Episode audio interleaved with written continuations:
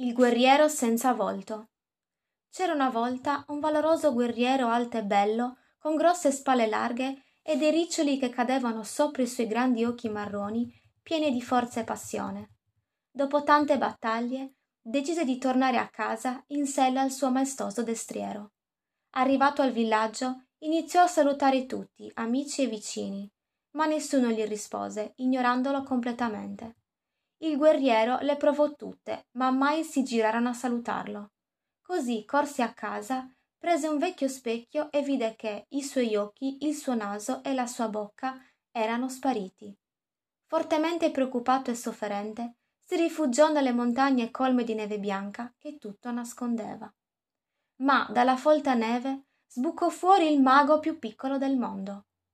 Sono qui per aiutarti, valoroso guerriero. Chiedimi ciò che vuoi.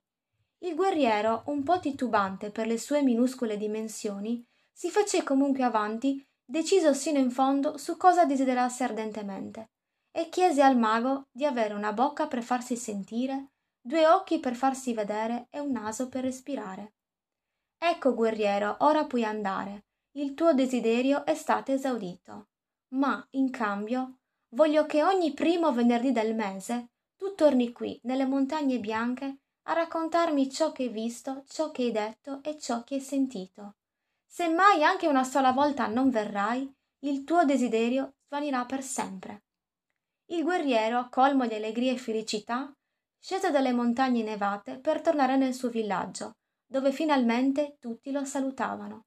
Erano abbagliati dalla sua bellezza ed estasiati ascoltavano i racconti delle sue strepitose avventure e dei suoi viaggi in battaglia.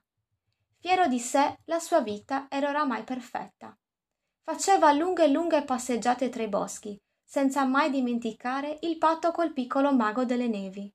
Una mattina, però, il sole si fece fortissimo e cercando un riparo sotto i grandi rami colmi di foglie di un pino, si lasciò cullare dal dolce refrigerio dell'ombra e crollò in un lungo sonno. Al suo risveglio di fronte a lui c'era una bellissima fanciulla, Aveva i capelli rossi come il sole al tramonto, gli occhi verdi come le foglie in primavera e la pelle luminosa come la rugiada dopo una giornata di pioggia. Mi chiamo Ninfa e vivo nel bosco. Il suo sorriso, le sue dolci labbra rosse lo stregarono subito e perdutamente si innamorò di lei. In quella giornata piena d'amore tutto sembrava fermarsi come per magia, ma il tempo invece scorreva. La voce di ninfa era così bella da tenere aperti i boccioli dei fiori che stanno sempre chiusi al calar del sole. La luna era già arrivata e quando il guerriero se ne accorse era oramai troppo tardi. Si mise a contare uno per uno le dita della sua mano e il ciel non voglia si trattava proprio di quel venerdì del mese. Nonostante il buio, corse più non posto tra le montagne bianche, chiamando il mago, ma nessuno gli rispose. Solo il vociferare del vento era presente. Il guerriero non poteva tornare dalla sua amata ninfa e rimase lì tra le montagne e la neve. La povera fanciulla, non vedendolo tornare, si strinse in un enorme dolore. Lo cercò in lungo e in largo, chiedendo di lui a chiunque passasse. Finalmente, dopo tanto girovagare invano, il suo amico vento gli indicò la strada e lungo il sentiero bianco lo vide. Corse da lui in un soffio, baciandolo e abbracciandolo. Il guerriero, ancora incredulo, la strinse forte a sé e con voce tremante le chiese Ma come puoi starmi vicino? Non vedi come sono? La dolce ragazza rise dolcemente alle sue strane parole. Insieme tornarono nel bosco camminando mano nella mano. Ninfa non smise mai di baciarlo. Gli baciò gli occhi, la bocca e il naso. Il guerriero ancora non capiva il perché di tutto quell'amore.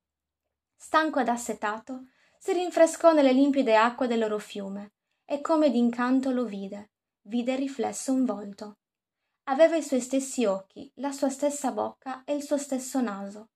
Era il suo era il suo volto.